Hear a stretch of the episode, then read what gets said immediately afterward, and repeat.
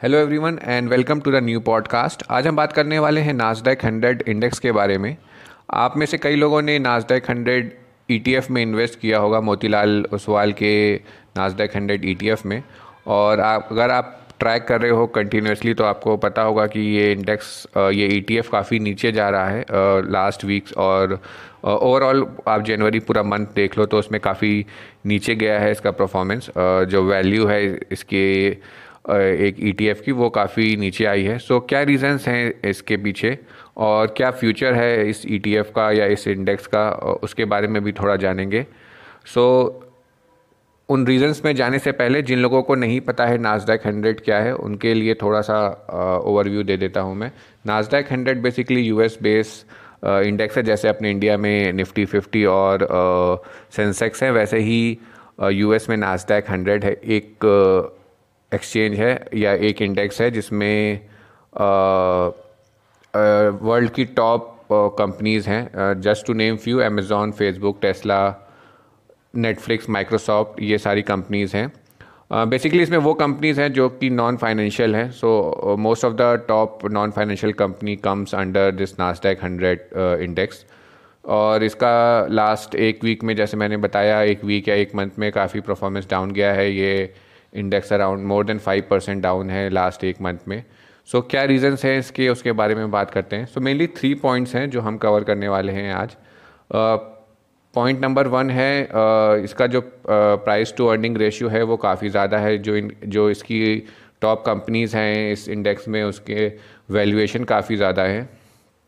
For example Tesla का हम ले लें। हमेशा से सारे एक्सपर्ट बोलते हैं टेस्ला इज़ ओवर प्राइज या नेटफ्लिक्स का भी वैसे ही है Facebook Amazon all these companies are overpriced इनके जो पी रेशियो हैं वो ओवर थर्टी हैं और डेवलप मार्केट में हम यूजुअली बोलते हैं कि इतना पी रेशियो नहीं रहता है कंपनीज़ का बड़ी कंपनीज़ का बिकॉज़ उनका ओवरऑल जो जीडीपी है ग्रोथ है वो काफ़ी कम रहता है। तो इन कंपनियों का को थर्टी के अबव वैल्यूएशन देना is not a right thing so अभी वो ट्रेंड स्टार्ट हुआ है कि uh, ये कंपनीज़ जो इन्वेस्टर्स हैं, वो इनको अब काफ़ी ज़्यादा ओवर वैल्यूड लग रही हैं तो इसी वजह से थोड़ा सेल ऑफ़ आ रहा है। एक ये रीज़न है मेन रीज़न कि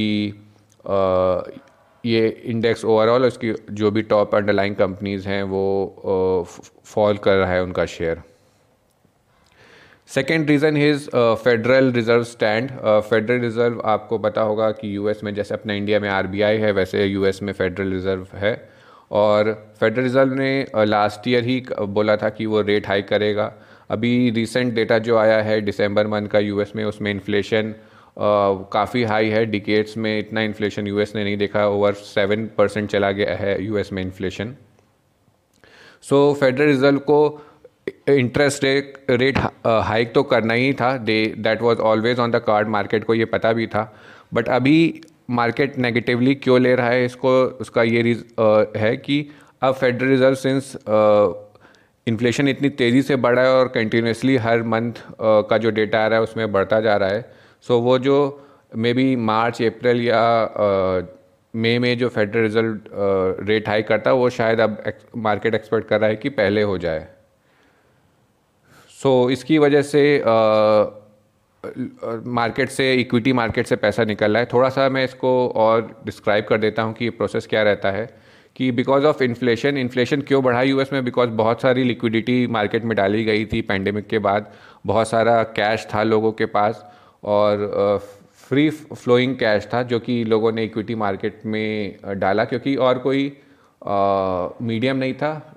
डेप की बात करें तो रेट बहुत ही कम थे उस समय यूएस में बट जब हम जब फेडरल रिज़र्व ने बोला कि इंटरेस्ट रेट हाई करेगा तो जो बॉन्ड्स हैं यूएस बॉन्ड्स हैं, जैसे कि जी सेक बॉन्ड्स भी एक उसमें से एग्जांपल है, उसके रेट हाई करने की बात होती है। तो जब जी सेक बॉन्ड्स के रेट हाई होते हैं तो क्या होता है कि जो इन्वेस्टर्स जिनने काफ़ी पैसा बना लिया है ऑलरेडी इक्विटी में, वो यहाँ से अपना पैसा निकालते हैं और सिंस उनको सिंस उनको अब गारंटीड रिटर्न मिल रहे हैं इन बॉन्ड्स के थ्रू वो अपना पैसा कुछ टाइम के लिए वहाँ पार कर देंगे कि मार्केट में क्यों रिस्क लेना अब? और जब एक ऑल्टरनेट एसेट क्लास बन रहा है, जो कि अच्छा रिटर्न देने की फिक्स रिटर्न देने की कैपेबिलिटी है उसकी। सो बेसिकली सिनेरियो ये हो रहा है कि इक्विटी के पैरेलल एक एसेट क्लास इन्वेस्टर्स को दिख रहा है, दिख रहा है बड़े इन्वेस्टर्स को, जहाँ पे वो अपना पैसा पार कर सकते हैं या इन्वेस्ट कर सकते हैं। इसीलिए काफ़ी पैसा फ्लो कर रहा है from equity in debt funds में डालने के लिए। और वो पैसा निकल कहाँ से रहा है? ऑब्वियसली पैसा वहाँ से सबसे ज़्यादा निकलेगा जहाँ पे सबसे ज़्यादा ओवर वैल्यूएशन है। सो so, इसीलिए ये स्टॉक्स जो टेक स्टॉक्स की बात करें जो कि सबसे ज़्यादा ओवर वैल्यूड थे ने सबसे ज़्यादा रिटर्न दिया था लास्ट एटीन मंथ्स या दो साल में वहाँ से पैसा निकल के uh, सबसे ज़्यादा पैसा वहीं से निकलेगा इसीलिए सबसे ज़्यादा हिट ये ही शेयर्स करेंगे। थर्ड पॉइंट क्या है? थर्ड पॉइंट है result from the tech companies most of these tech companies are reporting result below expectation market एक एक्सपेक्टेशन uh, सेट करता है बिकॉज़ उसने ऑलरेडी उस uh, इन कंपनीज़ को ओवर प्राइस कर दिया है. शेयर्स ओवर प्राइस्ड हो गए हैं. सो so, उनकी एक्सपेक्टेशन भी होती है कि कंपनी एक लेवल एक सर्टेन लेवल को ब्रेक करेगी. उत, उतने लेवल तक uh, uh, अपना रिज़ल्ट देगी टू टू कंटिन्यू कि वो uh, शेयर प्राइस उनके इंक्रीज होते रहें एटलीस्ट एक सर्टेन नंबर तक रहें। बट अभी जो हो रहा है कि जो रिज़ल्ट मार्केट एक्सपेक्ट कर रहा है एनालिस्ट एक्सपेक्ट कर रहे हैं, उतना रिज़ल्ट नहीं आ रहा है। बेस्ट एग्जांपल है लास्ट वीक नेटफ्लिक्स का, जहाँ की नेटफ्लिक्स ने जो उनका मार्केट था कि नंबर ऑफ़ सब्सक्राइबर वो ऐड करेंगे, उतना उनने उस क्वार्टर में नहीं किए, अपने क्यू फोर क्वार्टर में नहीं किए।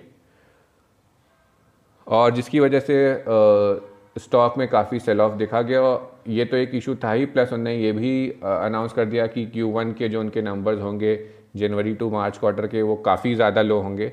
I think last twenty quarters का सबसे ज़्यादा कम प्रोजेक्शन उन्होंने दिया है। सो so, एक ये थर्ड रीज़न है कि ये सारे स्टॉक्स टेक स्टॉक्स जो हैं वो जो एक्सपेक्टेड रिज़ल्ट है उनके जो to live up to their current valuation वो नहीं डिलीवर कर पा रहे हैं।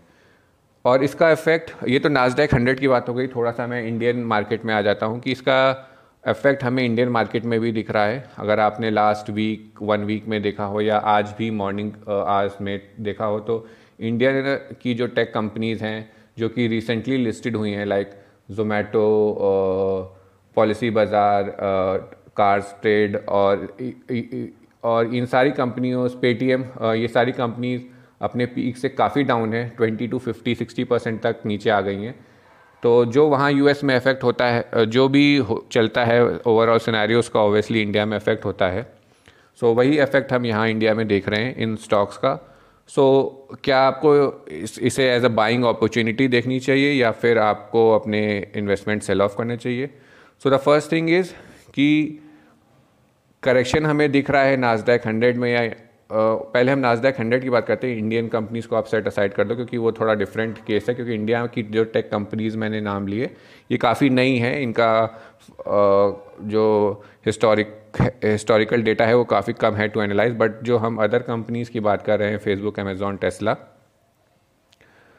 ये काफ़ी एस्टेब्लिश्ड कंपनीज़ हैं सो क्या इनके फंडामेंटल्स में कुछ चेंज हुआ है या इन कंपनीज़ में ऐसा कुछ मेजर इशू है, जिस वजह से करेक्शन आ रहा है? नहीं। कंपनीज़ वैसे ही परफॉर्म कर रही हैं अच्छा परफॉर्म कर रही हैं रिज़ल्ट अच्छे आ रहे हैं वो बात अलग है कि वो मार्केट एक्सपेक्टेशन से कम है बट रिज़ल्ट अभी भी अच्छे आ रहे हैं। सो एज सच जो इन्वेस्टर्स इन्वेस्टेड हैं या जो इसमें एस आई पीज़ कर रहे हैं, उनको अपनी एस आई पीज़ कंटिन्यू रखनी चाहिए। There is nothing to worry about if you are a long term investor short term में येस वॉलिटिलिटी दिखेगी मार्क इस इंडेक्स में या इन कंपनियों में। सो so, आप थोड़ा वॉच आउट रहें और पैनिक करने की कोई ज़रूरत नहीं है because none of these companies जो इस इंडेक्स का पार्ट हैं उनमें कुछ मेजर चेंज आया है फंडामेंटली और as a long term investor आपको फंडामेंटल्स पे ज़्यादा फोकस होना चाहिए ना कि शॉर्ट टर्म में क्या हो रहा है.